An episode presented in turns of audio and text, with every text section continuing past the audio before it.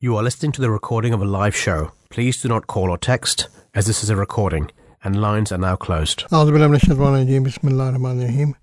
I seek refuge with Allah from Satan the accursed, in the name of Allah the gracious, the merciful. Peace be upon you.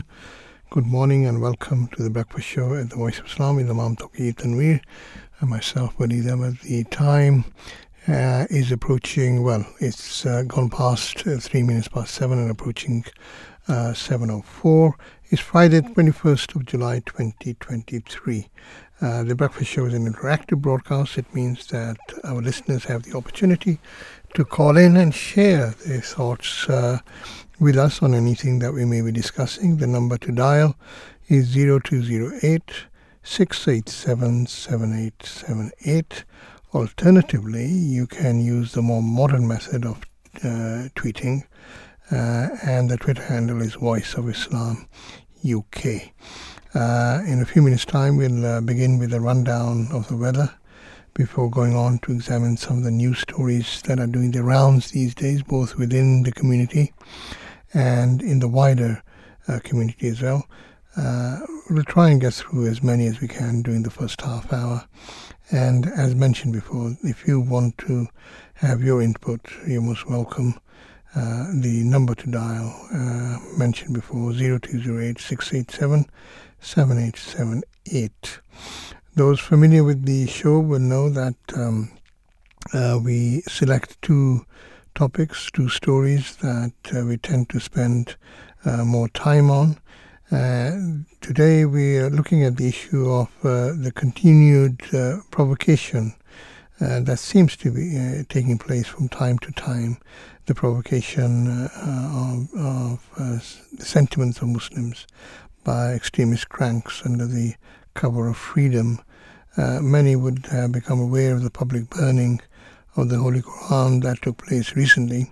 So we should be looking at this and uh, its ramifications under the heading of our uh, first main topic, which is offensive but not illegal. Uh, NATO uh, Chief Jens uh, Stoltenberg on Sweden Quran burning. Uh, and we'll be looking at this subject with the help uh, from uh, Imam Kashif, who is from Sweden. So he'll be, Kashif Virk will be joining us hopefully um, later on during the course of the program to uh, lend his expertise on uh, on this particular issue. Uh, and as far as our second topic is concerned, we'll be considering the challenges faced by boys, uh, faced by boys, and the fact that they're all uh, victims, also victims of depression. So the subject we'll be addressing is quite simply boys experience depression differently than girls. It's an intriguing uh, topic, and uh, well, we'll be discussing this among ourselves. And uh, if you can also join in uh, if you have any expertise on this or any experience uh, regarding this particular topic. We'd like to hear from you. And as always, we'll have uh, the Islamic um, uh, view to all that we discuss uh, from our resident Imam, uh, Touqeer Tanvir, and he'll be kicking off, kicking us off with the with the first segment of the show. Assalamu alaikum warahmatullah. Peace be upon all our listeners. Uh, we hope that you're having a fantastic day. Fantastic start to the day. Um, and uh, what better way to start the day than by listening to the weather? And the weather forecast for today, this from BBC Weather, is that this morning will be dry with extensive sunshine in the afternoon. Patchy cloud will develop, leaving the chance of uh, the odd sharp shower. And this evening, any showers will uh, will ease, giving way to a dry night with mostly clear skies throughout. Uh, there will be moderate westerly breeze, so I mean there is chance of uh, rain as well. So uh, just in case you know, do have an umbrella with you. Uh, because right now the, the weather is uh, very good, you know, the sun is shining here in Morden. Um, but yeah, just just have an umbrella with you. Just just be careful when you do go out. Uh, and that is the weather. Uh, so, Brother Waleed, if I may, I'll start off uh, with the uh, cricket. with- Cricket. Are you going to say anything about the cricket? no, no, no, Okay. uh, not the not the cricket. Uh, I was uh, I was going to start on Jalsa really. oh, okay. Uh, the very Jalsa vibes are here, so uh, Mhm. that's uh, that's what I wanted to cover. Um, have you read this article on Al Hakam? Uh, His Holiness uh, Hazrat Masroor Ahmad, head of the Ahmadiyya Muslim community, he explains some of his uh, fond memories of uh, of Jalsa back in those days in Rabwah. Oh, Um, and uh, you know, so Asif uh, Asif Mahmood Basisab, who is uh, who is the um, you know he's the in charge of Al Hakam. Uh, he he notes that uh, during his conversation with His Holiness, um, His Holiness, he talked about his duties that the times where he served uh, in the langar khana. And langar khana meaning the food area the the kitchen itself in in Rabwah in Pakistan. So his holiness um, he said that my jalsa duty was in langar khana where the chapatis were cooked. Chapatis meaning the the the bread uh, which we used to eat. Mhm. um, food with and he goes that clay ovens blazing uh, blazing day and night would fill the hall with heat. A certain person who was in charge of our duty would pass put us to work and wander off.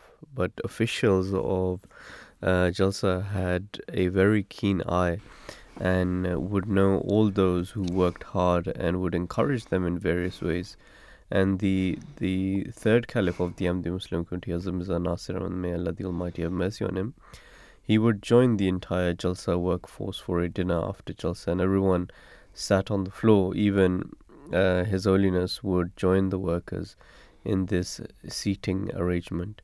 And after one Jalsa, I suffered from a headache, and I had only just uh, laid down to take some rest when our home phone rang it was Mir Daud Ahmed um, on the other side, and he was the the in charge of of the Jalsa Salana, and in those days, and he asked why I wasn't at the reception with with the with His Holiness, and I told him about my headache, and also that the person in charge of duty had not told me if I was meant to attend, and to this. Um, uh, Mir Daud Ahmed, he replied that whatever the case was, I had I had worked day and night throughout the this jalsa and should most certainly attend and so I did. And he said that such were the officials that uh, Mir Daud Ahmed uh, he would not sign off jalsa related announcement with his official title of uh, of Afsar Jalsa Salana but would instead he would write Khadim Jalsa Salana meaning a servant of Jalsa Salana rather than writing in charge of Jalsa Salana, you write a servant of Jalsa Salana.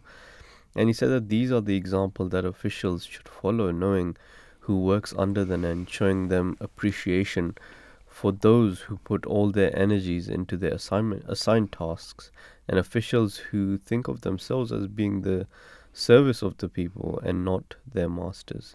Uh, so you know this this was a beautiful example. His Holiness he mentioned that how as an in charge you know uh, and he, gives the example of a uh, very pious man within the community that he himself he would not write in charge but actually would write servant uh, instead. Um, and not only that but realizing the the key workers within within the department and encouraging them appreciating them that look uh, now that His Holiness is there, you you should also be here. So, um, you know, he encouraged uh, he encouraged uh, uh, the the workers that you know they should come and also partake in those uh, blessed moments where they do have those nearness with His Holiness. So it's it's uh, it's a very beautiful, um, I think, guidance for all of us really that when we are serving in an in you know where they are when we are serving in a capacity as a subordinate or a or an in charge then we should take we should uh, we should take heed you know to, as a as an in charge we we should uh, look after our subordinates. And as a subordinate you know we should be blessed that Allah the Almighty has given us that opportunity to serve Uh, Brother Wali, the, um, to your surprise, I've actually I was in Hadikatul Mehdi all day yesterday. Well, um, I'm not surprised. I know how hard working you are. yeah, so um, Uh-huh. Did you bring a souvenir or something? uh, only only dust, a lot of dust and, right. and mud. So, what's the site like? No. Yeah, it's One week before. it's uh, it's a lot bigger now. So so Uh-huh. the the community now is um, uh, is is planning to uh, accommodate guests over fifty thousand. So according to that, you can see the site area is a lot bigger. Uh-huh. Um, especially the ladies' side, it's Uh-huh. it's become a lot bigger, and you can see where the boundary was last year, and it's it's covering even that place. Right. And last year, that place where it used to be the car park, Uh-huh. i- you know, the ladies' marquee has now uh, it's crossed that line. So you, you know you can tell that uh, already. You know the community is preparing uh, for a bigger Mhm. bigger event with a lot more people. Um, but it's- it was just uh, I, so I myself I was there because of the uh, part of the Ahmadiyya Muslim Youth Association and. Um, because there's a lot of tasks that need to be done. Um, the flooring needs to be done. The carpet needs to be laid out. Mm. Uh, you know, sometimes there's yeah, like yesterday there was a very big delivery of duvets and pillows for all the guests of the promised Messiah, peace be upon him. So you know, we had to arrange them um, in like, really big lorries. So we had to arrange them. Um, but it's it's just the vibe, you know. Every, Mm. Everyone is there, So the and uh, the is- the atmosphere yeah. Mm. amazing. I, I even I even uh, had taken some rotis from the Oh. roti plant. You know, Right. I'm Mhm. sorry I didn't bring you one. No, no, sorry. Do do you like do you like the roti plant? No, roti no, plant? I've been told by my doctor to be uh, very careful as Oh, to how many okay. chapatis I eat. Oh okay, okay. I've been restricted to one oh okay. uh, uh, each meal. Yeah, so maybe two a day. Uh, but uh, there is a special, uh, what is it, um, taste that is associated Yeah, with those yeah. that are uh, cooked in, uh, I, w- I, in a machine. I always wanted to ask you about um, you know, your days as well, um, growing up, uh, and uh, the the jalsa that used to take place here in the UK. Mm. Um, uh, how was that feeling uh, when it used to take place in Islamabad? Islamabad, well, the first jalsa that took place was during the um, um, spring months. So it was April, I think. Mm. And um, we, it rained. And uh, so there was a lot of uh, mud that we had to deal with. Mm. And uh, from that uh, experience, we decided to move the jalsa to the summer Mm. rather continue to have it rather than have it um, during the spring months. I remember that experience very well.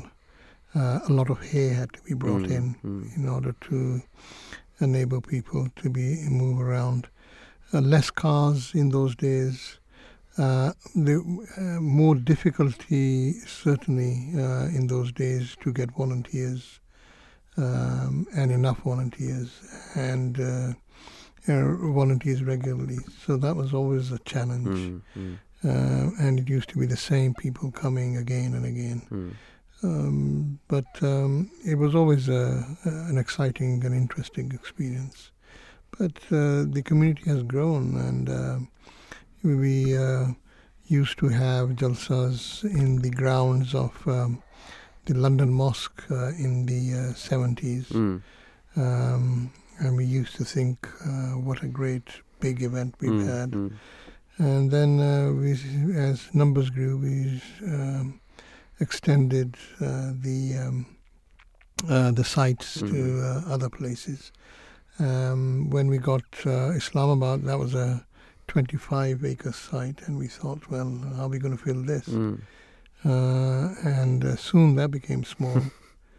and now we've got a 200 acre site Absolutely. which is also going to be uh, soon um, going to be uh, too small for us. Mm. Um, so it's just an uh, indication of how the community is growing both in numbers and also in, in its expertise to be able to organize something like uh, like this event. Absolutely. It's a very very big event, uh, Absolutely. and it's um, it's not surprising that. Uh, um, many visitors who do come, non-members of the community, uh, are taken aback by by the uh, sheer extent Mm. uh, of the organization that is involved. It is uh, a huge affair. So, and it is one that we believe is full of blessings, and therefore that's why we have so many volunteers, so many people from all walks of life uh, working together. You know, we have uh, doctors and consultants and engineers working with the ordinary laborers, you know, Absolutely. hand in hand. Uh, so it's a remarkable, remarkable event from that point of view as well. Absolutely. And I, I just wanted to urge the listeners as well that during the uh, Jalsa, we will be having our exhibition as well, the Waqf-e-Nau uh, exhibition, and uh, do benefit from our website as well. Waqf-e-Nau Intel um, on Twitter and so and Instagram on our social media platforms. We're giving daily updates uh, with regards to the Jalsa as well, so do stay in tune for that. Yes, certainly. Um, and we will be broadcasting as well, won't we, on the Voice of Islam yeah, we'll- from the site? From the side next Yes, week, next yeah, week Friday. mm, so looking yeah. forward to that. Absolutely. Anyway, um, uh, as far as other news is concerned, uh, people uh, closer to my age uh, are having, well, it's not just uh, people closer to my age, but uh, mainly people closer to my age are having to address the challenges of um, dementia. And uh, uh, recently there has been uh, a breakthrough as far as treatment is concerned, particularly of Alzheimer's disease. A new drug is on the scene. Uh, preliminary tests uh, may have given enough confidence to uh, the NHS and regulators to incorporate it in its treatment for Alzheimer's. Uh, the National Institute for Health and Care Excellence has already started work on its appraisal of the drug for treating mild cognitive impairment or mild dementia caused by Alzheimer's. Uh, the drug is called donanemab, uh, and has been uh, proved to uh, slow cognitive decline by up to 60%. Uh, it, appears to achieve this by destroying the buildup of protein called amyloid in the brains of Alzheimer's sufferers. Uh, manufacturers Eli Lilly and Co. published the final results of its trial uh, with the drug involving a case study of about 1,700 patients. Uh, this was published in the uh, Journal of American Medical Association. There is much excitement in the medical field about this uh, particular find. Dr. Richard Oakley, Associate Director of Research and Innovation at Alzheimer's Society, said dementia is the biggest killer in the UK, and over 60% of people living with dementia are thought to have Alzheimer's disease. This is truly a turning point. So the fact that a drug is found to slow down uh, the process. Uh, he says that it's a truly turning point, and science is proving that it is possible to slow down the disease. Treatments like donanemab are the first steps towards a future where Alzheimer's disease could be considered a long-term condition alongside diabetes or asthma. People may have to live with it, but they uh, could have treatments that allow them to effectively manage their sy- symptoms. And that's the quote from uh, Dr. Richard Oakley. Uh, and just to give you some background, more than 900,000 uh, people in the UK suffer from dementia, the majority of whom are Alzheimer's sufferers. Uh, symptoms typically develop in the mid 60s or, or later, and diagnosis before 65 is considered an early onset. Uh, a similar uh, drug, uh, lecanemab, uh, has also shown similar results and was recently approved in the US. It appears that we are all uh, we are well on the road to tackling this illness, and once again confirms uh, this particular find confirms that saying of the Holy Prophet, peace be upon him, that for every disease there is a cure. Uh, and yesterday, the, the Times was also reporting detection of Alzheimer's via a simple blood test. So it can be something that um, could be detected very early on, uh, in, very um, through a very through very simple means. Uh, much of the airways today or this morning has been taken up by the by-elections. Uh, the dire state of the current uh, government has again been exposed uh, when we find that it's done poorly in these elections uh, where huge majorities that it used to have have been overturned. The elections uh, were in Uxbridge and South uh, Ruislip. This was the uh, seat of uh, Mr. Boris Johnson, a former Prime Minister, forced to resign following a damning report by the Privilege Committee con- uh, confirming that he had lied to Parliament. So that uh, seat was retained retained by the Conservatives, but only just, uh, apparently by 495 votes. And it appears that um, the London Mayor's ULEZ uh, policy was very much uh, uh, um, was very much a contributive factor in uh, reducing the um, votes that could be um, attained by by a labor potential labor voters. So it was a it was something that um, uh, enabled the Conservatives to retain that seat, and it was something that was mentioned by the by the winner in his um, in his acceptance speech. Uh, the other uh, constituencies were one in uh, Somerton and Frome. Now that was won by the uh, Lib Dems. Uh, the incumbent David Warburton resigned after admit, admitting taking cocaine. Uh, and finally, we had uh, Selby and Ainsty. That was won by Keir Mather, who is uh, 25, uh, um, Labour, and he's going to be the youngest MP in the House of Commons. I think the the term is baby of the House of Commons. Uh, the seat, in fact, was, had been represented by Nigel Adams, who resigned after his name did not appear in the honours list, apparently. So this is what is being said. So that's uh, the by-elections, uh, and um, it shows, demonstrates um, how well uh, Labour are doing, and um, the task ahead for the Conservatives, if they are going to do uh, make any progress uh, in the forthcoming election, which is likely to be in about 12 to uh, 18 months' time. Uh, another story that uh, is certainly um, uh, agitating the minds of uh, of many um, is um, the BBC license fee. Um, the BBC license fee was introduced in 1946, before I was born. It cost two pounds uh, this was a time where the BBC had a monopoly on television. Uh, there were no terrestrial uh, competitors like Channel 4 or ITV, and no satellite channels either. Now, with the same fee at £159 and expected to rise to 172 and the consumer spoiled for choice, the government is uh, undertaking a formal review on how the service should be funded. And one of the favored alternatives is to have a partial subscription model where some premium content is paid for while the bulk of the BBC's output remains free. Advertising has also been considered, and the BBC's Royal Charter is up for renewal in 2027, by which time a decision would have been made. I don't know what your views are, but we'd uh, be interested in uh, hearing them. If you have any and if you want to share them, uh, the number to ring is 0208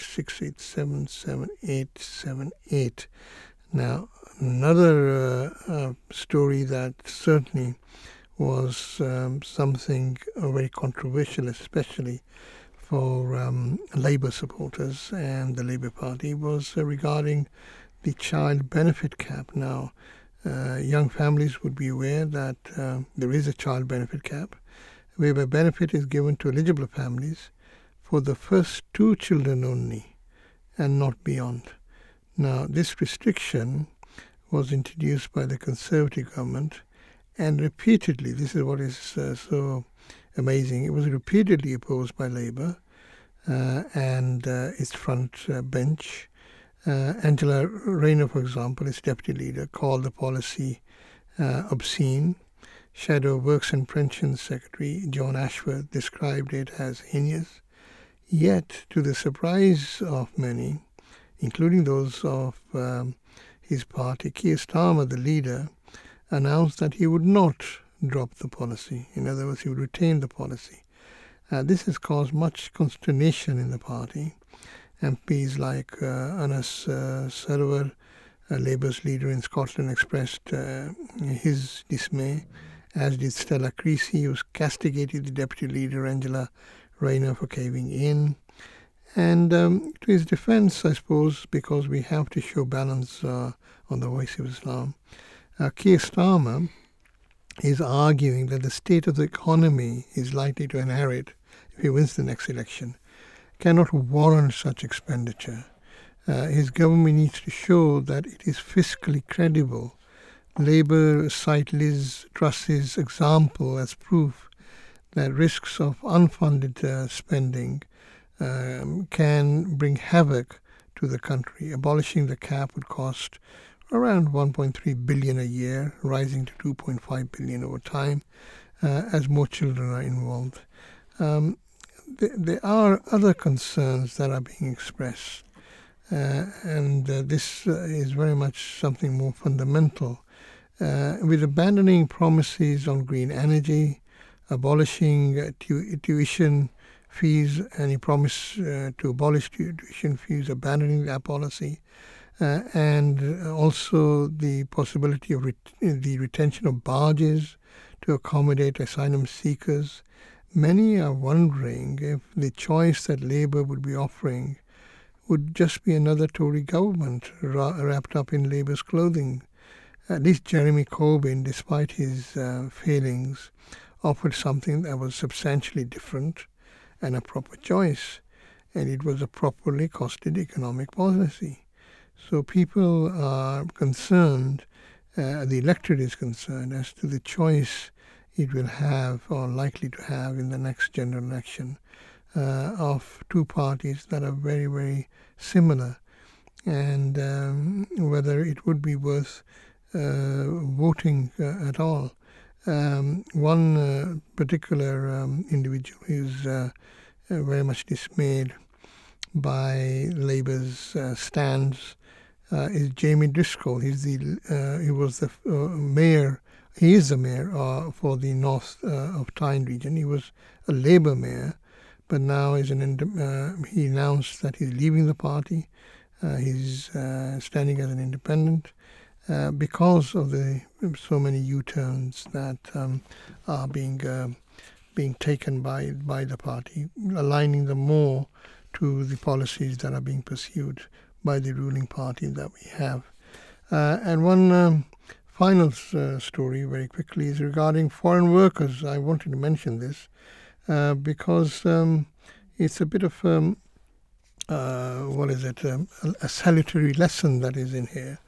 Uh, after spending much effort during the Brexit, Brexit campaign and subsequently decrying foreigners coming into this country and taking our jobs and for the need to take back control, it has eventually uh, it has eventually uh, come to dawn on us all uh, as to how useful though these foreigners are to our economy.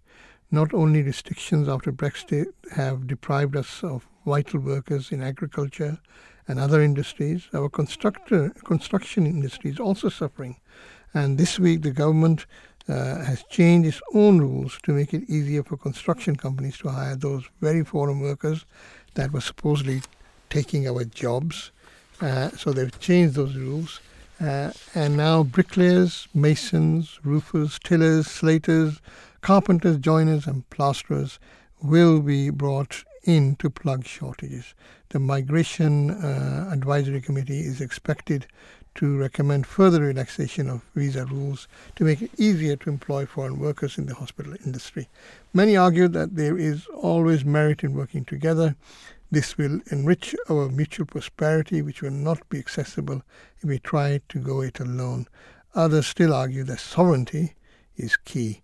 We need to be free to do what we want, when we want, how we want, without being shackled to foreign bureaucracy, even if it means sacrificing our prosperity as a result. Do you agree or don't you agree? Do you have a different point of view? Uh, we'd like to hear from you. 0208 687 7878 is the number, or you can tweet us uh, on Voice of Islam UK. Now, let's uh, move on to the um, first of our main stories. It's regarding this uh, very provocative event uh, that took place um, in Sweden. And uh, so the question we are examining is Holy Quran's uh, burning, should it be illegal? Uh, something that was picked up, uh, could have been picked up from many different sources, but uh, we picked it up on First Post. And the gist of the story is relating to a statement by um, uh, NATO chief Jens Stoltenberg, who spoke out on the burning of the Quran in Sweden, saying that the burning was offensive and objectionable, but not illegal. However, the NATO chief urged for uh, a compromise over Sweden's accession to uh, NATO. Uh, the United States on Thursday said it condemned the burning of a Quran outside a mosque and um, uh, but added that issuing the permit for demonstration supported freedom of expression and was not an endorsement of the action. So there's a difference between uh, permission and endorsement. Uh, speaking to members of his Justice and Development Party, Erdogan, uh, this is the um, uh, leader of Turkey, equated those who permitted the crime to those who perpetuated, uh, perpetrated it. Swedish police allowed the protests outside a mosque in central Stockholm, citing freedom of speech after a court overturned a ban on a similar Quran burning. Uh, a man tore up and burnt uh, a copy outside Stockholm's central mosque on Wednesday, the first day of the Muslim uh, Eid al-Adha holidays, an action that angered Turkey, whose backing Sweden uh, needs to gain entry to the uh, um, North Atlantic Treaty Organization, NATO, in other words. Speaking at a daily press briefing, State Department spokesman uh, Matt Miller said Washington believes the demonstration created an environment of fear that effectively curbs the ability of Muslims to practice their religion freely. I will say that we do condemn uh, this, uh, Miller said. We believe, he went on to say, the demonstration created an environment of fear that will impact the ability of Muslims and members of other religions, uh, religious minority groups from freely exercising their right to freedom of religion or belief in Sweden. And uh, I can see from my screen that we have um, the uh, uh, first of our contributors uh, or experts uh, to talk about this. It's uh, uh, Mr. Kashif Virk, Imam Kashif Virk, who's our missionary in uh, Sweden. Uh, Assalamu alaikum. Thank you very much for joining us on the Breakfast Show. Walaikum salam. Imam Virk, can you hear me? Yes. My voice I think is there's something uh, not quite right. Assalamu alaikum, Imam Virk. hello. Oh, I can just barely hear you very faintly. You're coming through. I, Assalamu alaikum. I can hear you clearly. Okay, thank you.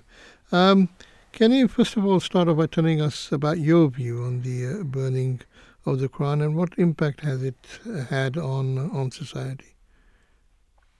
It's had a de- devastating uh, impact. Uh, burning of holy scriptures do not uh, represent a critique of religion, rather it is hate speech, and it divides society, and it it actually emboldens extremists on both sides. So it has hurt, it has tarnished Sweden's image globally and uh, nationally. So we see it with a very worrying development indeed. So you live in Sweden. I mean, w- what is the reaction of the public? What have you found? Uh, are they mainly supportive of this, or do they find this a bit embarrassing? Well, uh, the the most of the people who are behind these Quran burnings are not uh, born in Sweden. Uh-huh. They are uh, either immigrants or they travel here to do their uh, manifestation. So this does not represent the opinion of the Swedish public. More and more people are starting to speak up against about it. But yes, there is uh, of course need to be clarification in the Swedish law so that uh, these uh, abuse of freedom of speech does not take place. Mhm. Uh, are there calls for that in Sweden, or is that uh, very Yes, more and more people are starting to speak up, academics, professors, journalists, that this Uh-huh. need to be done. Uh, but unfortunately, we have a very weak uh, government who is at the hands of a right-wing party, which uh, will not uh, let them to do this. But uh, so the, because of the political polit- situation and also our NATO accession, this is taking time. Mm-hmm. So one more question from me, and then Imam Taqi would want to ask you some questions. Um, and the question I want to end with is: Is this that despite the world modernizing in many ways and becoming accepting, why why do you think that uh, Islamophobia is still present in this day and age? Well, uh, uh, it was uh, it has been there for centuries uh, because of the exchange of East and West, and unfortunately, the prejudice and the wrong uh, information of Islam persists Mm-hmm.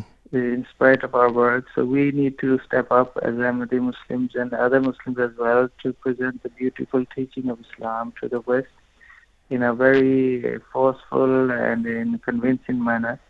So then it will, of course, and uh, also we need to encourage Muslims to uh, to integrate into these societies and become helpful citizens. We cannot remain in our Eastern thinking whilst living here. I mean by that that uh, if we want to live here, we should stay loyal to our faith, of course, but we should also integrate into the society and follow its laws and, and respect its tradition. Mm. So that divide has need to be uh, be uh, lessened. No, no. Thanks very much. Yes, Imam Taqi.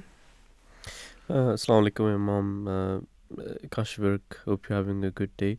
Um, I wanted to generally ask you, uh, with regards to this event of the burning of the Holy Quran as well, do you think that whenever such incidents do occur as well, do you think that the media they blow this these news up out of proportion? Do do you think they uh, they themselves uh, highlight it um, as as uh, much as they need to? Mm, Yes, it, uh, we, well, we believe that the media should not give coverage to extremists. And Mm. yesterday, for example, there was somebody burning the Quran outside Iraq's embassy here in Mm. Stockholm. Mm. So media should not be there and covering it in that way. So because, because it creates unrest, not only here, but look, our embassy in Iraq was burned down, and Mm. uh, if they had not reached the news, so this would not happen. The media has to be sensible and not give air to extremists. Absolutely. And Islamophobia it causes division uh, in our society, but people may not perceive it as a bad thing. Now, in, in your view, what are the consequences of Islamophobia and how does it negatively impact our society? Well, it affects Muslims uh, looking for job or looking for uh, residence. Uh, everything has an impact because of you have a Muslim name, uh, the hijab, or even if you want to take leave for Muslim holidays. So this state of affairs has uh, need not to be normalized, but we should be aware also that the general public in Sweden and other Western countries are not Islamophobic. Rather, there are a few, and uh, now they are most. Many of them are in power as well, so they would try to institutionalize it in different ways. Um, but we need to, uh, as Muslims, uh, act sensibly and uh, and show the beautiful teachings of Islam to change perception. Absolutely. And, and you know, to be honest, that's uh, my next question. Um, you know, you mentioned that this is the time where we enlighten the public about the beautiful teachings of I- Islam. Um, how have been, uh, uh, you know, how has the community been tackling Islamophobia as a society so far? And do you think we can do more to tackle this issue? So in Sweden, we've been working for years, traveling in city by city to convey the Mm. teaching of Islam and also reaching out to other nation, faith uh, leaders and the politicians. From today, actually, we are starting a three-day manifestation in five cities of Sweden, inviting people to ask questions about the Holy Quran and start dialogue. So from today and tomorrow and uh, Sunday, we will be doing this. So we are acting proactively to, in order to counter this, and also on social media, we try to reach out. So we need to, of course, um, with all our means, try to increase this work and try to reach more people, and we were trying to do that. Absolutely. And Imam I mean, you, you've been traveling, uh, down the country, um, you know, every so often, and you know, you do meet the general public as well. Um, what what is uh, the reaction of the general public? You know, when they do hear Islam, do do they have much knowledge of Islam as well and its beautiful teachings, or is it just what they really hear in in the media, which most of the time so is they, negative? The general public is against burning of Holy Quran, and the people we meet are now interested to learn more about Islam, and they are very uh, appreciating of our efforts to reach out to them. So it is a very uh, the time is ripe for mission and to spread the message and uh, I think we should do it in all uh, European countries where uh, these issues are highlighted now and then. That we should be out on the streets. Ahmadiyya should be the first community to reach out after these incidents, and it's always perceived as very positive. Absolutely. Um, and you yourself personally, have you ever ever received any negative response as well from general public? No, in, in the form of criticism, yes, uh, yes, but uh, that is why we're doing this every time we do it. So some people turn up uh, who are who already made up their mind, but it is our duty to present to them very peacefully, respectfully, what we uh, believe in, uh, and uh, that we should say that the wrong notion about Islam presented by media, you should not be let yourself be fooled by it try to meet Muslims, try to come to our mosques and, and uh, meet us personally. So this we try to do. Absolutely. Uh, now, just one last question from my side, and then I'll hand the mic over to Brother Waleed if he has any more questions. Do, do you think that countries should uh, consider making such acts of disrespect towards any religion illegal? well, uh, that will create problems of course. Uh, we have these laws in Pakistan, and look what is happening. Mm. But uh, we should, uh, the, the law is already there. You're not allowed to discriminate. You're not allowed to incite hatred. You're not allowed to uh, degrade other people. So we should uh, actually apply those laws who are already here. If you burn a Quran outside a mosque, that should not be seen as a protest against religion. Rather, it should be seen as a hateful act. Uh, but if you critique Islam, write books and and uh, so this should, uh, of course, be allowed so that we can uh, a book. Uh, if you write a book, you can reply to it, but if you burn a, a scripture, you cannot uh, do any sound reply to it. So there should be open criticism, but hate speech should not be allowed. Imam Virk, I mean, you were mentioning earlier about uh, the importance of responding properly to this kind of provocation. What, as as a community, uh, is the Ahmadi Muslim community doing? So in Sweden, we've been writing articles for the last ten years at least since I've been here. Mm-hmm. Uh, but other uh, as well. So we everything this happened, we write the teaching of Islam. Mm-hmm. We go out to each city and township and have our stall and that people invite people to speak to us. We have interreligious meetings. We have uh, also talks where we invite politicians about this. Uh, so, and we have our outreach on social media as well. So, alhamdulillah, the viewpoint of Ahmadiyya Jamaat is becoming clear to more and more clear to the Swedish society, and we are we are actually at the forefront and doing this. And this is because we have a khilafat and leadership that guides us. But we still need your prayers. We are very few here, the Ahmadi Muslims, but we are trying to reach out to as many as possible. Uh, and when it came to this particular incident, what specifically was was the response of the Ahmadi community? What did it do? In so Sweden? now we have a three-day manifestation starting from today after Juma, mm-hmm. and tomorrow on Saturday and Sunday as well, where we'll be standing in five cities of Sweden and invite people to dialogue and response. Uh, I also wrote an article uh, recently with the previous uh, Chief Justice of Sweden, we worked it together that this should be considered a hate speech. And we are reaching out to people on social media, uh, all kinds of people, and replying to them. Mm-hmm. And what, what do you, how do you see the future? Do you think that uh, there is uh, some movement in people being drawn to Islam, or is it uh, at the moment uh, turning the other way, where people are becoming more estranged with Islam, especially with the kind of Islamophobia that exists in Europe? There are both kinds of people. Those who already have their prejudice, uh, they will be emboldened by this. But I think that many people will be interested about the teaching of Islam after this has happened.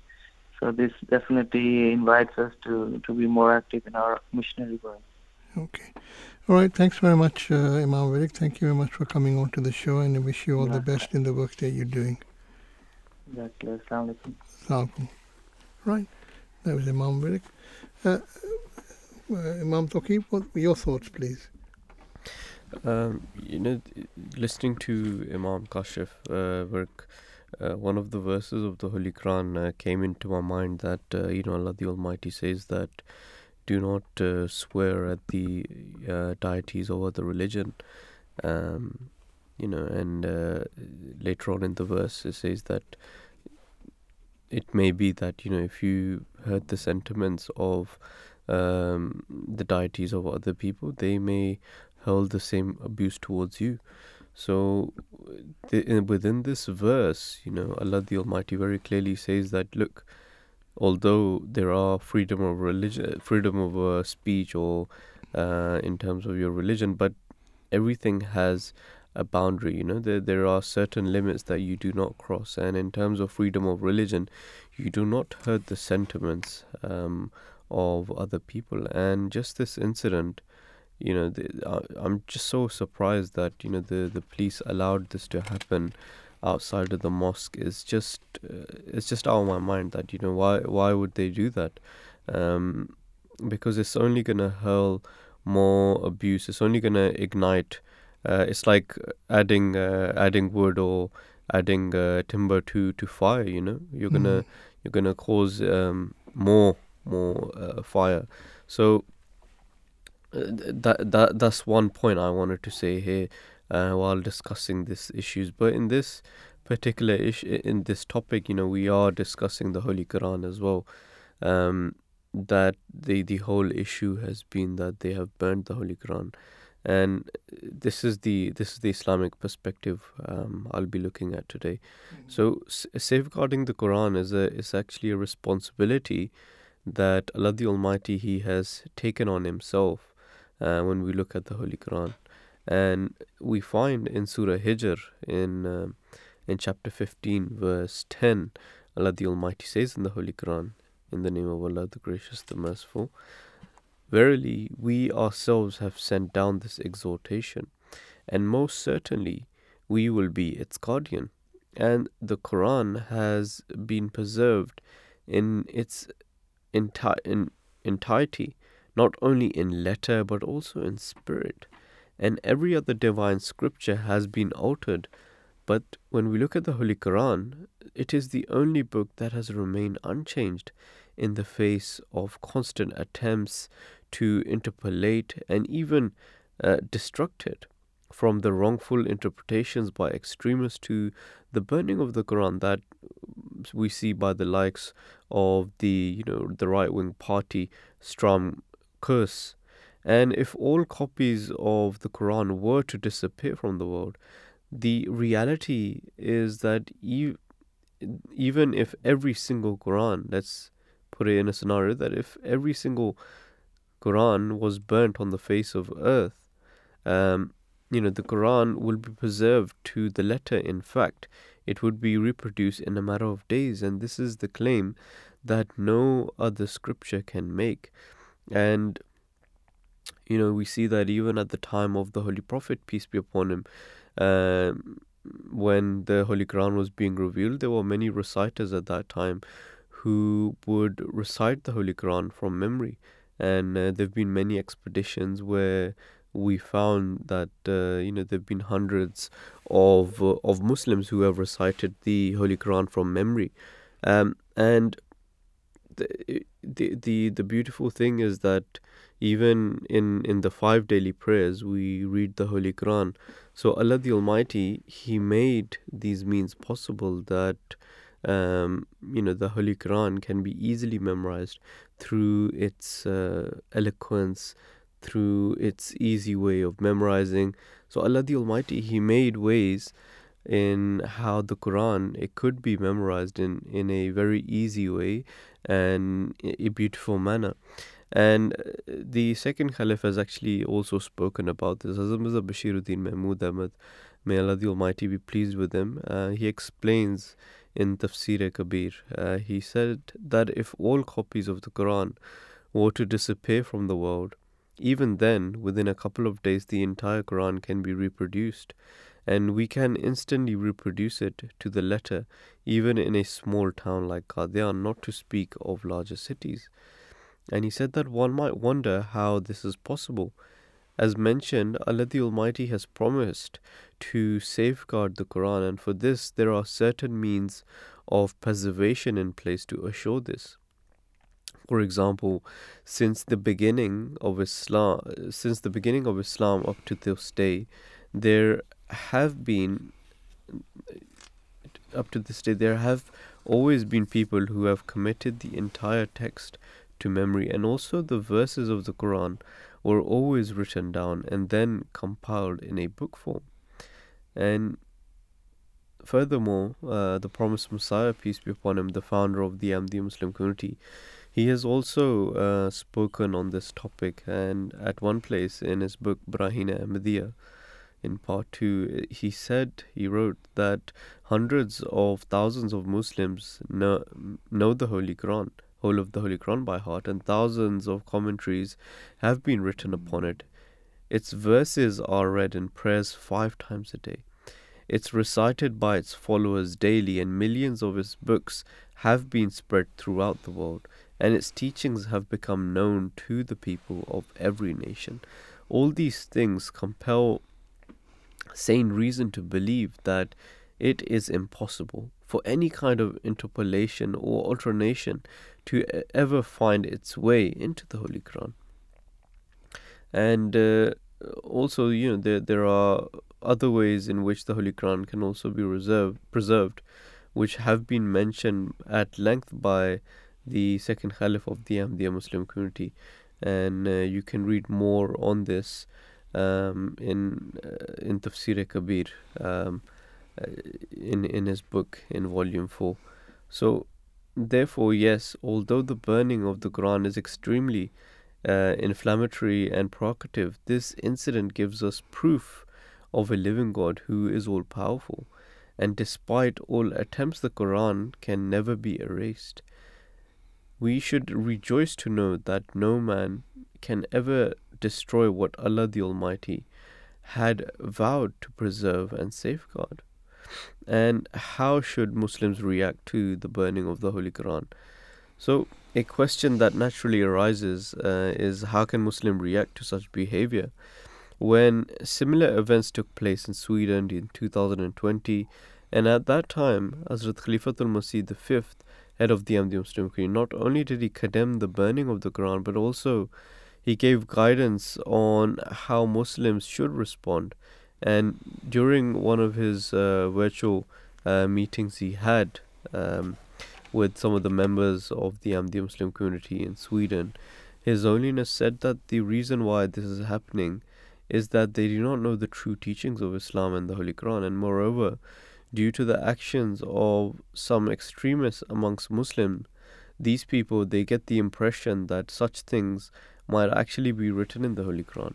They gra- they try to grab onto one verse that instructs the believers to do uh, qital or to fight while is overlooking the rest of the verses which explain the circumstances or context enabling this permission. So these people should be made aware of these teachings and should make your should and you should make your plans to propagate the true teachings in accordance with this. And a violent response is never the answer. The only practical and effective response is to educate the masses about the true peaceful teachings of Islam. And to do so, we, we should first educate ourselves and even better and act on its teachings and become a living example of what this magnificent book stands for. This is what Islam is all about. Such a beautiful answer that His Holiness give, has given. I remember a couple of years back, uh, Brother Waleed, when uh, mm. you know they made caricatures of the Holy Prophet, peace be upon him, uh, as well at that time, and Muslims around the world, you know, they they took to streets and you know we had incidents where even in France you know the one of the teachers who had uh, shown some caricatures of the Holy Prophet peace be upon him and he was um, Samuel Paty. He was uh, beheaded by one of one of the Muslims. So you know this this response is is very wrong even from the Muslims. And as His Holiness said that at this time you know your your task is to educate the public and you know, first and foremost, that educate yourself and then go out and educate the public as well. And this is one thing I've noticed as well myself.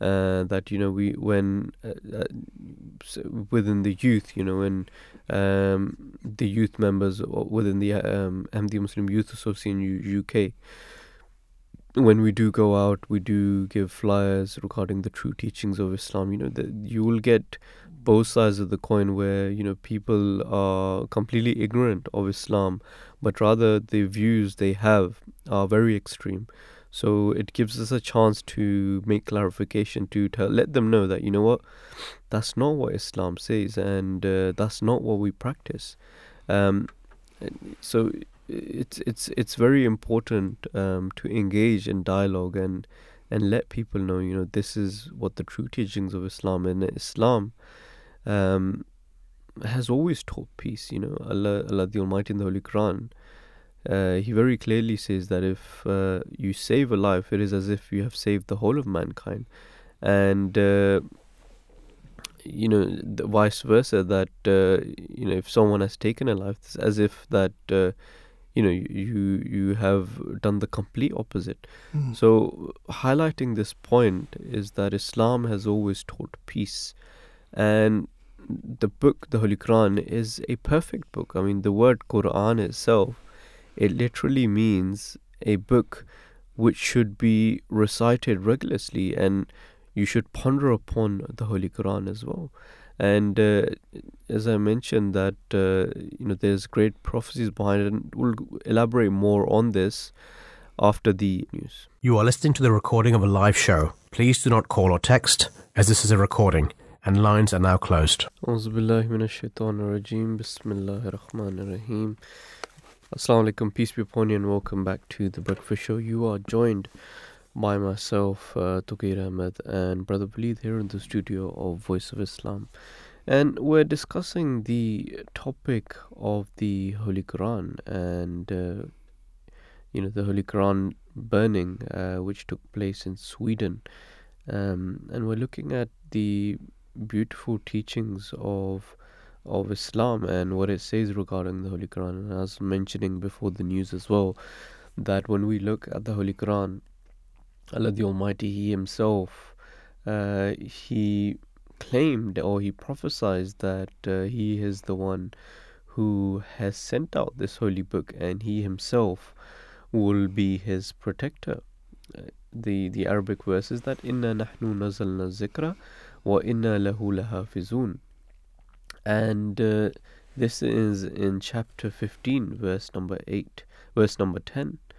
And the verse, this furnishes a powerful proof of the truth of the Quran and its divine origin.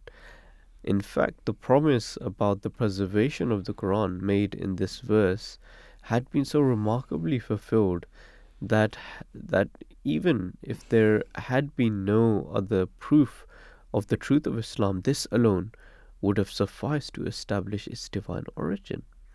And if we look at a previous previous verse of the Holy Quran, if we look at verse eight, this contains uh, the demand mock- mockingly made by disbelievers that if the Quran were were really as grand a book as it was claimed to be, it ought to be descended under the guardianship of angels. And this ridicule of disbelievers had been answered in this present verse, which emphatically says that the Quran is indeed a sublime book and that God Himself had undertaken to act as its guardian, and that He always protect it against every kind of corruption and interference.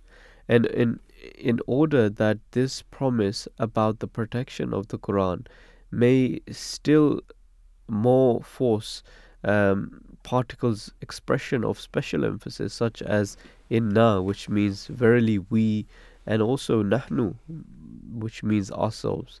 And again Allah the Almighty use inna again in this verse and then lam most surely um, have been used in this verse. And thus the claim has been way, made in the most empathetic and forceful language so the statement that God himself has made that he himself is the guardian of the Quran and does not uh, does not mean that angels do not guard it. They do. They also do so. Um, for when when the master himself is guarding a thing, the servants must also be necessarily engaged in that service. And by saying that more sure, surely we will be its guardian, God, however, points to the fact that there are certain uh, peculiarities of the Quran which is beyond the power of angels and to God, and therefore God Himself has undertaken to do that work. And what's interesting to note that when this verse was revealed, according to Ibn Hisham, it was revealed in the fourth year of the Holy Prophet's uh, ministry.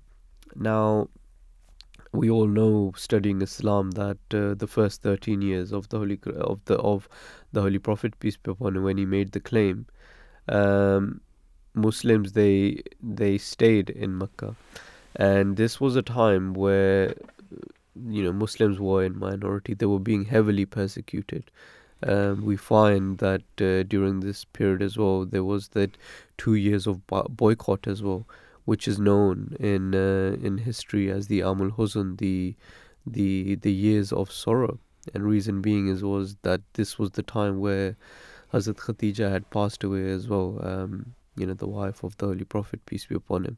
So it was a very, very time, a fragile time for Islam itself, as uh, this is this was the time where the Holy Prophet, peace be upon him, he claimed to be that prophet of God, and everyone had turned against him you know, the people of Quraysh, um, his own people, uh, his own relatives, Abu Lahab, for example, we find had turned against him. So uh, Islam itself had ma- faced many, many difficulties at that time, and it was at that time, you know, Allah, Allah the Almighty, He had revealed this verse that. Uh, um, you know, he is the one who has revealed the Holy Quran to the Holy Prophet, peace be upon him, and he himself would be its guardian. So, how beautifully Allah the Almighty had fulfilled that um, at a time where Islam was uh, being heavily persecuted, Allah the Almighty revealed that He will protect the Holy Quran. And this is what we see throughout the life of the Holy Prophet, peace be upon him. But not only that, even to this day, the, the Quran we have right now, you know, it's that same revealed scripture that was revealed to the Holy Prophet, peace be upon him. And this is not just the the Muslims that testify to the fact, but but even those individuals, those extreme extreme individuals who criticize Islam, even they themselves um, testify to the authenticity and uniqueness of the Holy Quran. For example, I'll give you an example. Sir William Muir, uh, who has um, who is a well-known critic of Islam actually, and in his book, which he has written, um, the introduction to the life of Muhammad, peace be upon him, he himself has written, and I quote, he said that we may, upon the strongest presumption, affirm that every verse in the Quran is the genuine and unaltered composition of Muhammad himself. So he says that it's that same genuine and uh, unaltered uh, composition that was revealed to the Holy Prophet, peace be upon him. Again, he says at another place that there is otherwise every security, internal and external, that we possess the text which Muhammad himself gave forth and used. And again, he says that to compare, as Muslims are fond of doing, their pure text with the various readings of our scriptures is to compare things between which there is no analogy.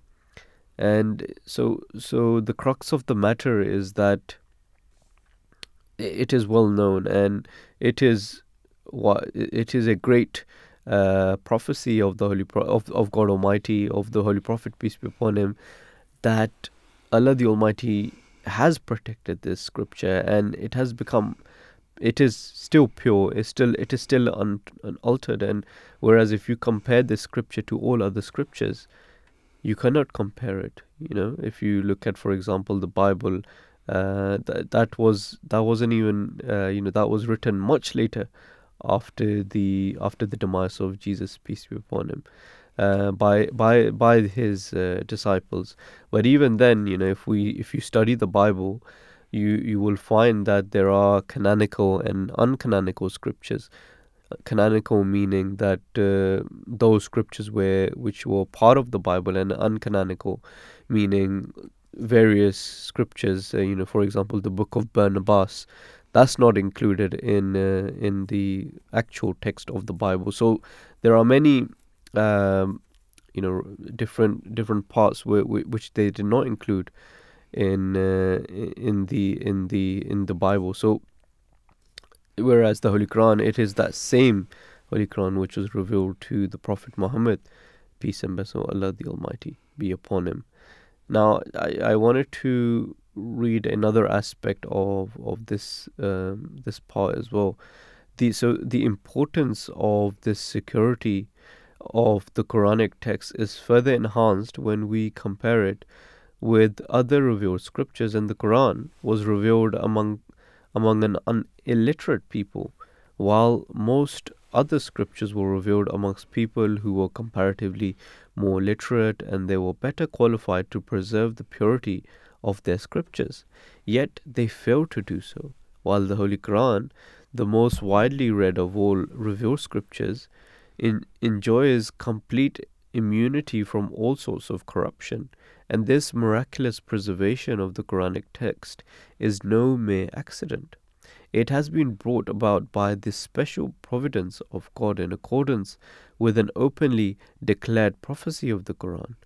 So, this means the, the means adopted to safeguard the purity of the text of the Quran have been briefly referred in the verse in verse 2 in the memorable words al-kitab the written book and quran quran mubin the illuminating uh, recital signifying a that every verse of the quran was committed to writing as soon as it was revealed and this writing uh, was most uh, tenuously preserved. B that it was committed to memory as soon as revealed by a me- number of Muslims, and this pious practice has increasingly continued so much uh, so that in the past centuries, hundreds of thousands of Muslims have had the entire Quran literally on the tips of their tongues. Add to this the fact that from the very beginning of Islam, the recital of parts of the Quran in the five daily prayers was made obligatory. And the following additional factors also materially contributed to the preservation of the Holy Quran. One is that God had inspired the Muslims with an extraordinary love for the Quran. They enjoyed the reading of the book even if they do not understand the meaning of the text, and this leads to its being preserved in their hearts. Number two, the rhyme of the Quran is so sweet and its tongue so charming and so easy to learn, and the construction of its sentence is so beautiful that it can be committed to memory with great ease. And number three, that God so ordained that immediately after the Quranic revelation became complete, it spread far and wide to the remotest corners of the world among all nations and peoples, so that it became practically impossible for anyone to tamper with its text. And number four, um, from the beginning, the Quran formed for Muslims the basis of all sciences and learning they acquired and developed with the view to serving it. And various branches of knowledge, such as grammar, uh, history, philosophy, and logic, were cultivated and developed by Muslims for the sake of a better understanding of the Holy Book. And God had preserved Arabic, the language of the Quran, as a living language, while the languages of all revere, uh, other revealed books uh, were not meant to last forever, uh, have become particularly dead. So the these are some of the means that uh, you know the Holy Quran itself has has been protected and I remember just a couple of years back as well for Review Religion they they did the um, the Qalam project as well, where members of the Ahmadiyya Muslim community as well they they could partake in uh, writing v- verses of the Holy Quran as well, and through that they had completed the ho- the whole of the Holy Quran in in calligraphy in very neat writing as well, and you would find um, in history as well where uh, ma- many many people they had written the whole of the Holy Quran uh, by hand in a in a beautiful format. So uh, we see that how Allah the Almighty has put that love of the Holy Quran in the hearts of Muslims. Um, quite often, uh, Brother Walid, you know, you, Mm. you'll find uh, there are many Muslims as well. They they will take to the streets as well, um, and they'll ask the general public if they've ever heard of uh, of the Holy Quran. Um, and uh, w- when they do hear the Holy Quran for the first time, you know, you'll see how emotional they become. Um, you know, the the melody, the the sweetness of the Holy Quran. Um, it, you know, it moves the hearts of of people, not only Muslims but also.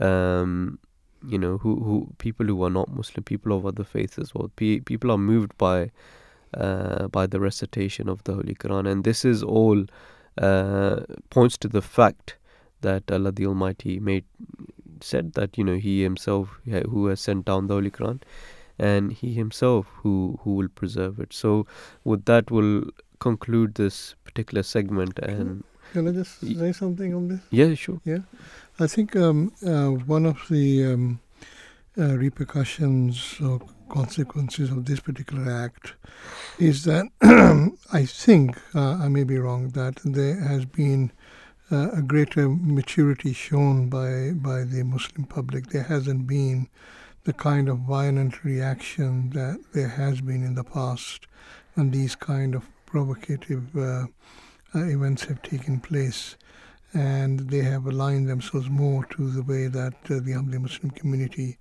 is uh, encouraging people, to, Muslims, to respond to this kind of uh, um, these kind of acts.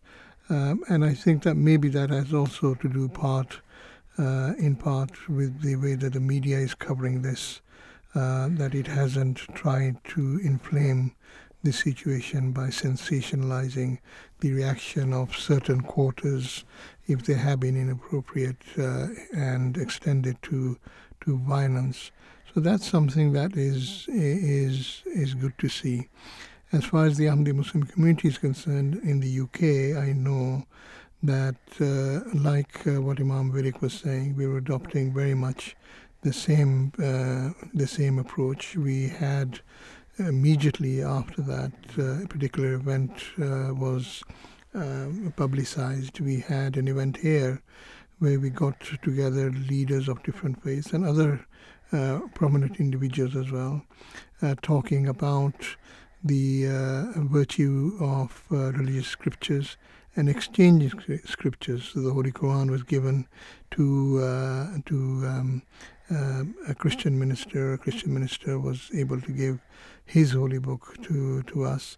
So this kind of um, fraternity that was forged uh, uh, in response to that provocation was uh, a positive way in how to respond. So that was good to see.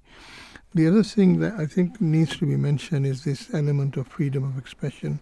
The whole essence of having this kind of law and this kind of freedom is to actually promote understanding, to enrich in our debate. Absolutely. And when we stoop down to burning a Quran, it doesn't do anything in that respect at all. It doesn't further debate.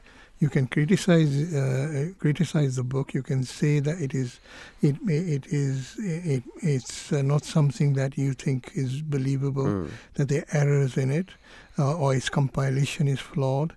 Uh, at least that will enrich an, uh, a debate and understanding. Um, but uh, to burn it doesn't further discussion or further understanding at all. So it flies in the face of the whole objective of having freedom Mm. of face, uh, freedom of uh, uh, freedom of expression, which is which uh, which is basically there to actually promote uh, our understanding. Um, and then the uh, final point that I Mm. think needs to be mentioned is that when we're talking about um, these kind of societies that we're living in, uh, especially in the West, where they are multicultural, they're multi-religious, and if you want to uh, live in harmony, in peace, then there has to be mutual respect. You have to be uh, sensible and sensitive to others' sensitivities. Uh, if uh, we try to trample over them, then yes, we, we may think that we're promoting freedom of, uh, of speech, but at what cost? You're causing misery and tension in society that you don't want. And one of the points that uh, Imam Virk was, uh, was making is that Islam is a religion of peace. If we want to have peace in society, especially those societies that are so diverse as we are, we we have in, in Europe, then these kinds of provocations have to be avoided. We have to be sensible and sensitive to other people's feelings and uh, not trample over them. Uh, the Holy Prophet, peace be upon him, you uh, know you mentioned before, was very sensitive to the people of uh, other faiths. For example, he admonished his his own uh, one of his best friends from declaring that uh, to a Jew that he was superior to Moses. Mm. It was in line in order to maintain harmony, not to provoke. Absolutely. Uh, so, although it is true, it was true, and it, it is true that the Holy Prophet, uh, peace be upon him, had a, a, a more elevated status, we believe, uh, Mm. spiritual status. This is our belief than Moses. To brag about it and to trample over the feelings of others was not something that was conducive to uh, ushering in and maintaining a, a peaceful society. So these kind of um, understandings uh, uh, have to be taken on board. We need to be uh, more mature and sensible in how we conduct ourselves. And uh, these kind of uh, licenses where people can, at will, uh, do what they want in order to uh, hurt others, uh, others' feelings should should not be condoned at all and should be condemned in the strongest terms. So I don't agree with the with the where we started Yeah. with yeah. Mr. Stoltenberg that it's not illegal. It is. Uh, it should be something that um, is wholly uh, condemned and should be made illegal, in Absolutely. my view. Anyway, I mean, it's a, it's a, very like uh, childish response, isn't it? Um, i i- it's not mature in any way, and Hmm. you know, as you mentioned that, you know, if if there is maybe an issue, then you know they should address it, or mm, uh, maybe there should be a sitting, or they they should get their point across in a very mature way, right? Hmm. Then maybe just to take up the streets and uh, create a lot more chaos. mm, mm. Yeah. No, absolutely. Anyway, um, we have to move on um, in this uh, and to look at the second of our main topics, which is uh, depression, gender differences. Uh, is something we picked up from Science News, and uh, what this particular feature was uh, stating is essentially this: that uh, during the latest round of data collection in uh, the autumn of 2021, over 17,000 students uh, from 31 states, this is in America, responded to roughly 100 questions relating to mental health, uh, suicidal thoughts and behaviors, sexual behavior, substance use or abuse, and experiences of violence. One chart in particular garnered considerable media attention. Apparently, from 2011 to 2021, persistent sadness or hopelessness in boys went up 8 percentage points from 21 to 29. In girls, it rose a whopping 21 percent points from 36 to 57 percent. Uh, depression manifests differently in boys uh, and men than in girls and women. Mounting uh, evidence suggests, and girls are more likely to internalize feelings, while boys are more likely to externalize them. Rather than crying when feeling down, for instance, boys may act uh, irritated or, or lash out, or they may engage in risky, impulsive, or even violent acts. Inward directed uh, terms like sadness and hopelessness miss those more typically male tendencies, and masculine norms that equate sadness with weakness may make males who are experiencing those emotions less willing to admit it, even on an, on, on, an, on an anonymous survey. Um, the uh, diagno- diagnosing of depression in boys and men, uh, when dealing with that, the idea overlook depression in men in men is not new.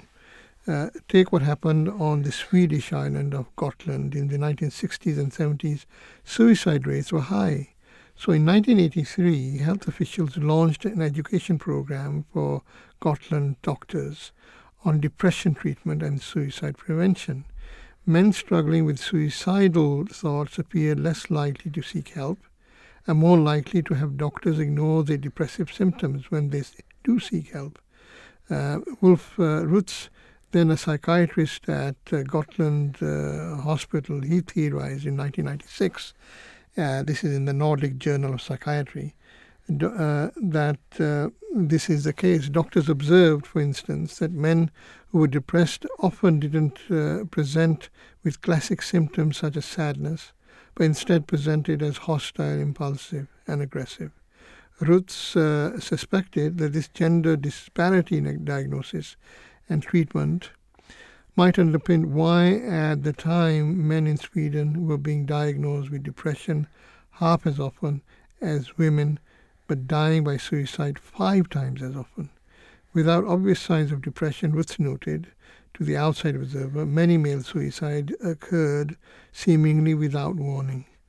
Uh, and uh, he wrote, the criteria of depression that are taught in psychiatric textbooks and diagnostic manuals today, and which also have been used in the Gotland project, seemed inefficient in detecting the typical masculine way of being depressive.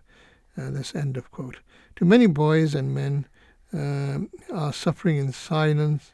Uh, Rice says, who is also a principal research fellow at the University of Melbourne. 10 or 11 percent of missed cases might sound like a small percentage, he says, but at the population level, that is huge. Um, so the question one, one can ask is that is depression um, is this, in fact, depression or is it something else, what we're talking about? The idea that acting out and aggression could on occasion constitute symptoms of depression, well, that remains controversial. And that's not to say that boys aren't struggling. Um, Essier uh, uh, says, anecdotally, for instance, teachers are reporting a spike in behavioral patterns in their classrooms, particularly among boys. But rather than indicating depression, says such behavior is emblematic of the broader mental health crisis among teens. That might sound like splitting hairs. If boys are distressed, why not label them as depressed? Uh, providing the uh, proper diagnosis matters for appropriate treatment and future health outcomes. Uh, Attia says, and uh, he also says, we know that depressive symptoms in uh, adolescents have long term uh, implications for health and mental health. I don't know that the research is as conclusive about that for uh, uh, behavior studies in the classroom. For McDermott, uh, who studies the difficulties of measuring depression such uh, uh, behavioral problems could indicate other disorders, chiefly attention deficit uh, or hyperactivity disorder. But he has no doubt that some of those boys are depressed. It is hard to say with 100% certainty that all boys who are acting out or experiencing depression, but it is a good bet that many of them are. Uh, that's what he says. Um, so there's a lot more um, that can be said as to what is being reported in Science Daily regarding this. Um, maybe a bit um, too much to absorb uh, Friday morning. But, uh, while you're having a breakfast or uh, planning your uh, trip to take your kids to school, um, but certainly a very important issue. And if the um, data is correct, then it is an issue that is is is growing and is is becoming um, uh, more prevalent. So it's something that needs to be taken into account. Absolutely. And uh, we will be uh, now starting to look at the Islamic perspective of uh, of this particular topic. And to start off, we do have a clip of His Holiness Hazrat Masroor Ahmad, head of the Ahmadiyya Muslim community. Uh, may Allah be his helper. So he's given guidance about depression and anxiety and uh, you know what he he was asked the question what is your view on mental health? So uh, let's listen into the guidance which his holiness has given. My question is depression and anxiety are becoming very common these days.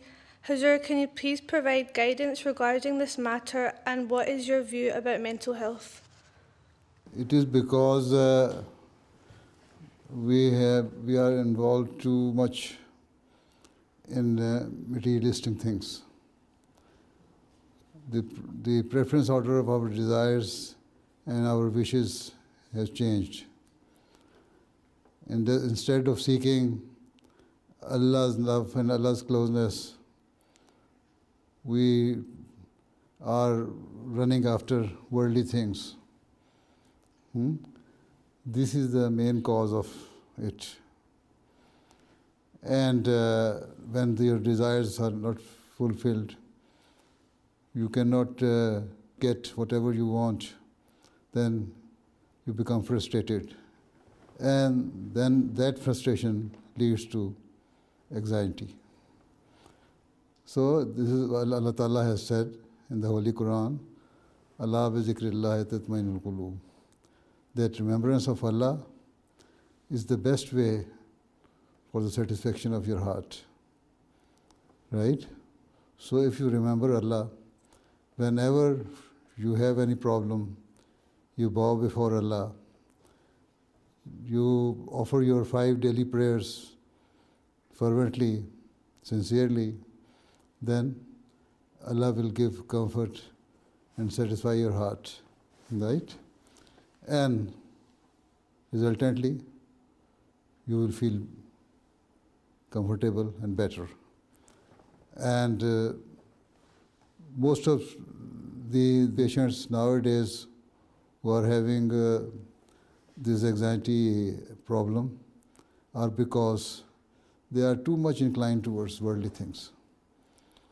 So, if you try to get closer to Allah Ta'ala, then at least 80% of your anxiety will finish. Okay? So you are lucky that Allah Ta'ala has given you the chance to be the member of that community who uh, are, who's following the, the reformer of the age, the promised Messiah, whose advent was foretold. So he has asked us that instead of running after worldly things, you try to get closer to your Creator. And that, is, that will give you satisfaction and comfort. Okay? Jazakallah. Okay, Assalamu alaikum. Uh, such a, uh, I think, very beautiful answer that His Holiness has given um, to to the mem- one of the young members of the Ahmadiyya Muslim community in tackling depression or anxiety or having any sort of a mental health issue and, and a very, um, I think, a very spiritual answer there that, uh, you know, when we do see Allah the Almighty as Al Qadir, that, you know, He is all powerful, then, uh, you know, who, who better to, to help than Allah the Almighty Himself? And, uh, you know, members of the community and also uh, you know those uh, guests as well uh, who are not the members but they do visit the Ahmadiyya Muslim community as, as well, they'll realize from various events, such as the one we have coming now, the Jalsa Salana, you know, the uh, or any of the peace symposium or any uh, mosque openings or um, you know that event we do have as well. People often say that you know I, I have such a spiritual vibe coming into this place. Um, I remember one of my good friends uh, who came in and he saw the mosque over here for the big iftar. He's a Christian himself, and uh, he came in and he and he went to the mosque. He saw everyone praying as well, and he said that you know I'm feeling uh, I'm spiritually being uplifted, and and he said that the same feeling I used to have when I used to meet my priest you know, I'm getting that same sort of feeling when I'm coming to the mosque as well. Um, and it, it, was just I, I could so I could just resonate. I could just relate to to him as well. How how he was saying that, uh, you know, ultimately, you know, as Allah the Almighty in the Holy Quran, it says that Allah bi zikrillah tatmainul qulub. That verily in the remembrance of heart that you know uh, our hearts find comfort. Then truly you know we should incline towards God, and uh, this is something. This is a message which the Ahmadiyya Muslim community continuously highlights as well, and uh, Jalsa, which is coming now as well. Um, it's it's a spiritual re- revenue, uh, relu- uh, rejuvenation. revolution. That's the word. Uh-huh. That's the word. That's that's what uh, you know. Sometimes you need um, a bit of a tonic, you know, just yeah. just to get the get the blood blood running again in the body you know so uh, being spiritually uplifted and this is um, this is what Allah the Almighty say this is what Allah the Almighty says that remember him. And uh, this can be done through prayers as well. This can be done through zikr as well. This can be done through a big gathering as well where you are talking about Allah the Almighty and a beautiful um, you know, a narration of, of the Holy Prophet, peace be upon him, where he says that uh, a a um, gathering where Allah the Almighty is being remembered, the angels they descend upon the such gatherings, and uh, they they cover that gathering with their wings, and they pray for those people as well that Allah the Almighty have uh, mercy on those individuals as well, and in this narration, actually, what's interesting is that uh, there's a narration that in such gathering, it says that there was also an individual who was maybe just passing by. He didn't want to, uh, you know, he he he didn't want to be maybe part of the gathering, or he himself uh, was a sinner, or he wasn't maybe that close to God, mm. um, and he ended up joining that um, that gathering and the angels then go to the the Allah the Almighty and they would ask Allah the Almighty uh, that what what will we do about that individual you know who's just passing by mm. and uh, Allah the Almighty who is the all merciful will say as well that uh, he he's also amongst the gathering mm-hmm. uh, and he through his mercy will forgive that individual as well so such gatherings mm. are very blessed, and you know we should partake not only in uh, praying to Allah the Almighty, but such gatherings where the uh, the zikr, the remembrance of Allah the Almighty is remembered. We should attend such gatherings as uh, this is a means of attaining the pleasure of Allah the Almighty as well. And uh, I just wanted to make that uh, one point as well. Um, we we do have another clip for our listeners, and this is from the program um, MTA program called Balanced, and uh, this looks at discussions on challenges that one can come across in our daily lives, and how we can address those issues uh, through the teachings of Islam. And uh, the topic of discussion in one of the programs is mental health. Uh, so we do have a short clip for our listeners to listen from. Typically, who suffer from anxiety, they experience a range of symptoms. Some of them are excessive worry about their children, about work, school performance, financial issues, when there is no direct threat to it. Mm-hmm. And some people also experience their heart beating goes very fast. They feel short of breath, chest tightness, muscle gets really tight. Mm-hmm. And one common symptom is upset stomach. Mm-hmm. So these sound like very common, you know, symptoms that we've probably all felt at some stage mm-hmm. or another. So it seems like it's a very individualized condition. Are we able to treat it, and if so, how? Yes, it's treatable, and treatment typically involves uh, prayer, meditation, lifestyle changes, psychotherapy or a talk therapy. And if none of them works, then we move towards the medication. Mm-hmm. Okay, so, so we can start with simple techniques like relaxation techniques, deep breathing exercises, saying some Durood Sharif, or saying Salat on time or Nawafil. Mm-hmm. In Quran, Allah says, when I get ill, it is He who restores me to health. Mm-hmm. So we should keep in our mind whether it's a physical, mental, or spiritual illness, mm-hmm. We have to uh, turn towards Allah, Ash-Shafi, mm-hmm. to get the, the healing. Uh, healing yeah. Mm-hmm. Exactly. Mm-hmm. And other common things which we can do is affirming the positive self-talk. That plays a big role. Just mm-hmm. when you get anxious, you tell yourself, I'm okay, it's just mm-hmm. the anxiety, I'm going to get over with it. Talking to a friend whom you can trust. Mm-hmm. because when it comes to the mental health trust is a big issue mm-hmm. whom you, who you can trust about mm-hmm. it. Mm-hmm. so whom you can trust and talking to that friend is very also makes a big difference. Mm-hmm, mm-hmm. also just thinking about the present rather worrying about the future because nobody can predict the future. So these are the simple things which we can introduce on, in our lives to help us another very uh, interesting uh, points from this program, Balanced, which is which looks at discussions on challenges that one can come across in our daily lives and how we can address these issues with the teachings of Islam. And uh, they were just discussing the topic on mental health. So, as I was mentioning earlier, that uh, you know when we we should remember Allah the Almighty and we should prostrate before Allah the Almighty. And prayer, it exercises in, in the body and uh, it relaxes the mind. It reminds the believer that he or she is not in total control, but that there is a higher power that controls everything. And we can only tie up our camels and implore His help. Prayer reduces rumination as one hands over one's worries and concerns to Allah and implores to Him.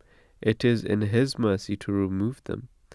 Uh, and uh, as I mentioned the verse before, that those who believe and whose hearts find comfort in the remembrance of Allah, a it is the remembrance of Allah that hearts find comfort.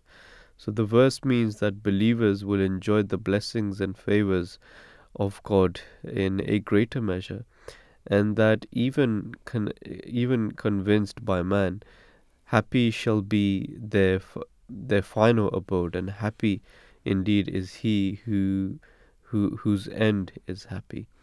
And uh, another very beautiful verse of the Holy Quran as well, which further elaborates uh, this verse, is the the verse that وَالَّذِينَ جَاهَدُوا فِينَا لَنَهْدِيَنَّهُمْ سُبُلَنَا and this is from chapter 29, verse 70, that Allah the Almighty says, In the name of Allah the Gracious, the Merciful, and those who strive in our path, we will surely guide them in our way. So, Allah the Almighty, He says that whoever strives or he tries to come closer to Allah the Almighty, then Allah the Almighty, through His mercy, He will show them the way the ways of Allah the Almighty, and this is further elaborated by a narration of the Holy Prophet peace be upon him, where um, Allah, where the Holy Prophet peace be upon him says, and he shows the love of Allah which He has for His people, and he says that if you walk one step towards Allah the Almighty, then Allah the Almighty, in return, He will step two two times towards you, and if you walk towards Allah the Almighty, then Allah the Almighty, His reply would be that He would run towards you. So this just shows uh, the love Allah the Almighty has for His people. Um, another hadith says that. Uh, uh, Allah the Almighty, He loves you more than a mother, more than uh, 70 mothers, I believe, right? Oh, okay. Yeah, I didn't so know about 70 mothers. Uh-huh.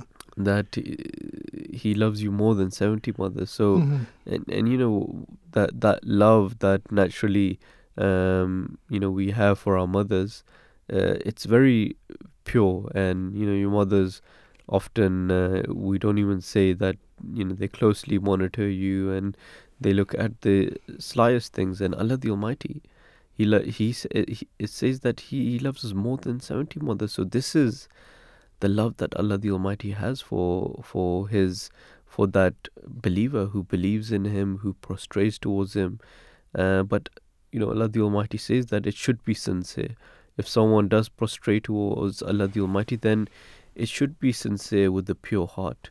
You know, there should be no motives behind that and uh, Allah the Almighty says that he, he will reply to that believer. Furthermore, the Holy Prophet, peace be upon him, he said that do not be jealous of each other and do not boycott each other. Do not hate each other and do not contrive against each other and be all of you brothers to each other, O servants of Allah. So a profound message is summed up in the motto given to the Ahmadiyya Muslim community by the third Caliph of of Ahmadiyya, Mirza Nasir Ahmad, that love for all, hatred for none. And if practiced, this can eliminate eliminate the the root of many emotional ailments in the society at large. And positive religious coping strategies like religious openness, facing uh, existential questions, and religious participation um, are associated with reduced depressive symptoms uh, and with improved post traumatic recovery according to emerging research. And all of us want to bring spiritual, spirituality in our lives, but do not know where to start. And below are some of the examples that uh, will help build our spirituality and good mental health. Number one is that contemplation and self reflection. So, the Holy Prophet, peace be upon him, he at one place said that there is no wisdom like reflection. So the Holy Prophet, peace be upon him, was highly self reflective and he used to reiterate to a cave on Mount Hira to spend his time in contemplation and meditation. And one of these extraordinary occasions, he found his Creator reflecting on nature and the attributes of God improves your communication with Him, and self exploration is one of the best tools used in uh, physiotherapy sessions to understand a person's strengths and weaknesses, and it examines the unrealized spiritual and intellectual capabilities that can be used as a preservative strategy to examine core values. And uh, I think I'll just mention two more now mindful meditation. And mindful is a practice of being aware and fully present in the ongoing moment.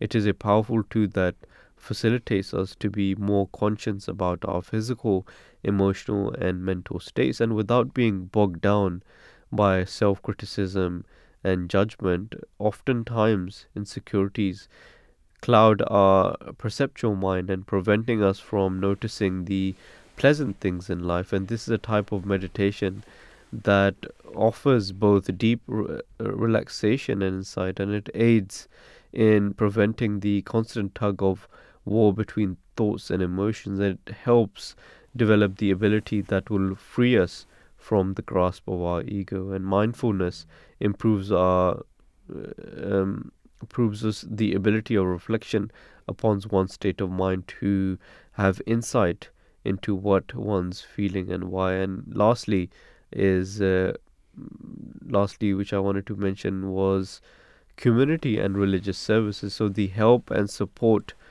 derived from members and leaders of religious communities are widely considered as a key mediator between mental health and spiritual development.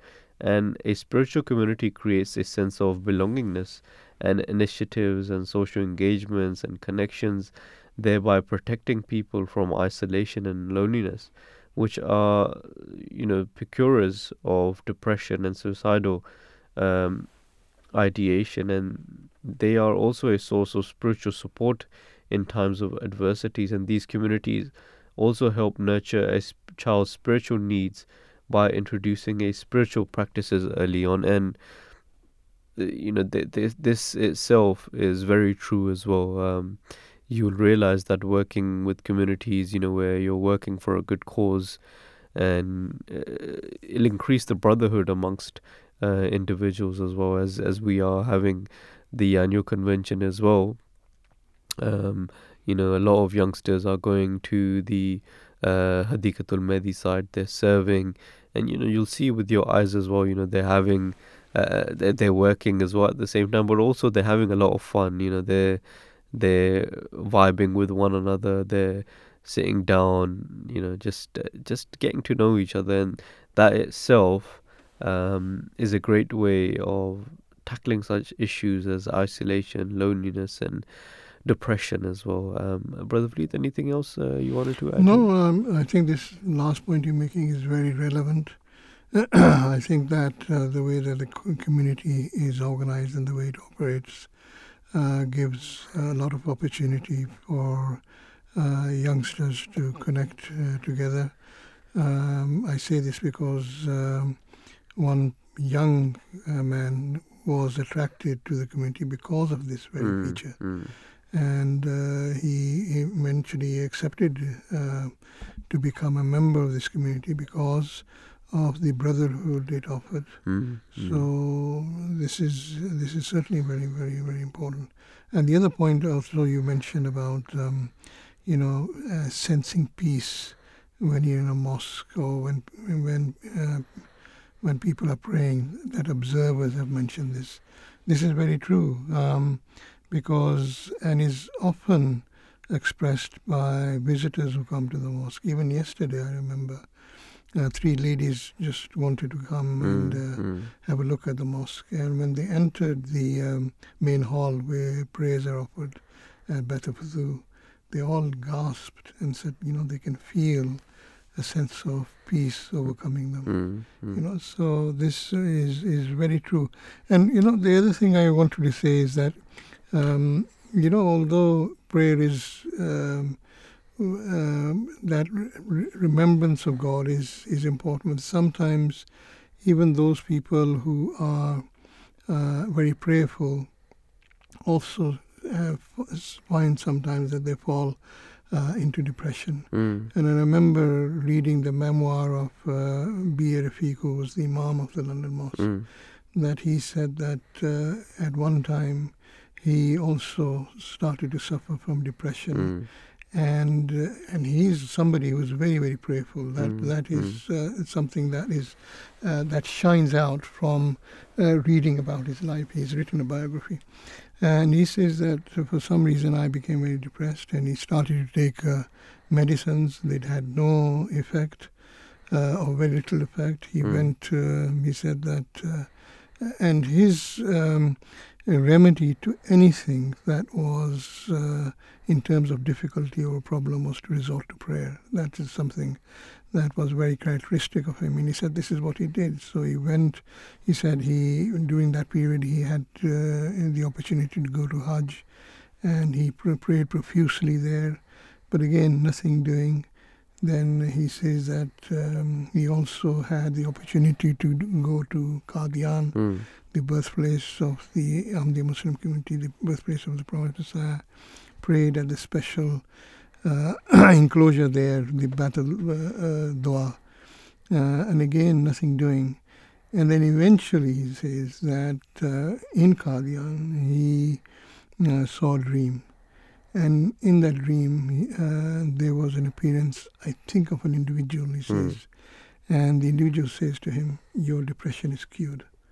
And he says, From that day on, I had no symptoms of depression at all. Wow. So even if you have uh, and are attached uh, and are uh, aware of God and are prayerful, depression can still hit you. Mm. But then the remedy also lies in remembering God Mm. and in being more prayerful. And in this case, it was uh, it was something that was uh, evidenced, uh, and it is a very uh, remarkable story. And I relate this to my children as well, to impress upon them the importance of uh, of prayer and uh, the the example that he has set. So we're coming to the end now. I've spoken too long, I think. But uh, coming to the end of the show, and um, thank you to our producer Bareera Mansoor and Dr. Saqib, uh, Saqib Ahmed, uh, PhD. Thank you also to the researchers Neha Latif, Basma, Maha Iftikhar, Yusra Khan, and Amaan Mir. And uh, gratitude should also be given to Muhammad Shafiq, our engineer, making sure everything ran smoothly in the uh, in the control room. And uh, finally, uh, thank you to all our listeners for joining in, listening to this show. Do please uh, join us again Monday to Friday at the uh, next time that we have the breakfast show from 7 to 9. Uh, and it's until then, Assalamu alaikum from both myself and Murabbi Sahib.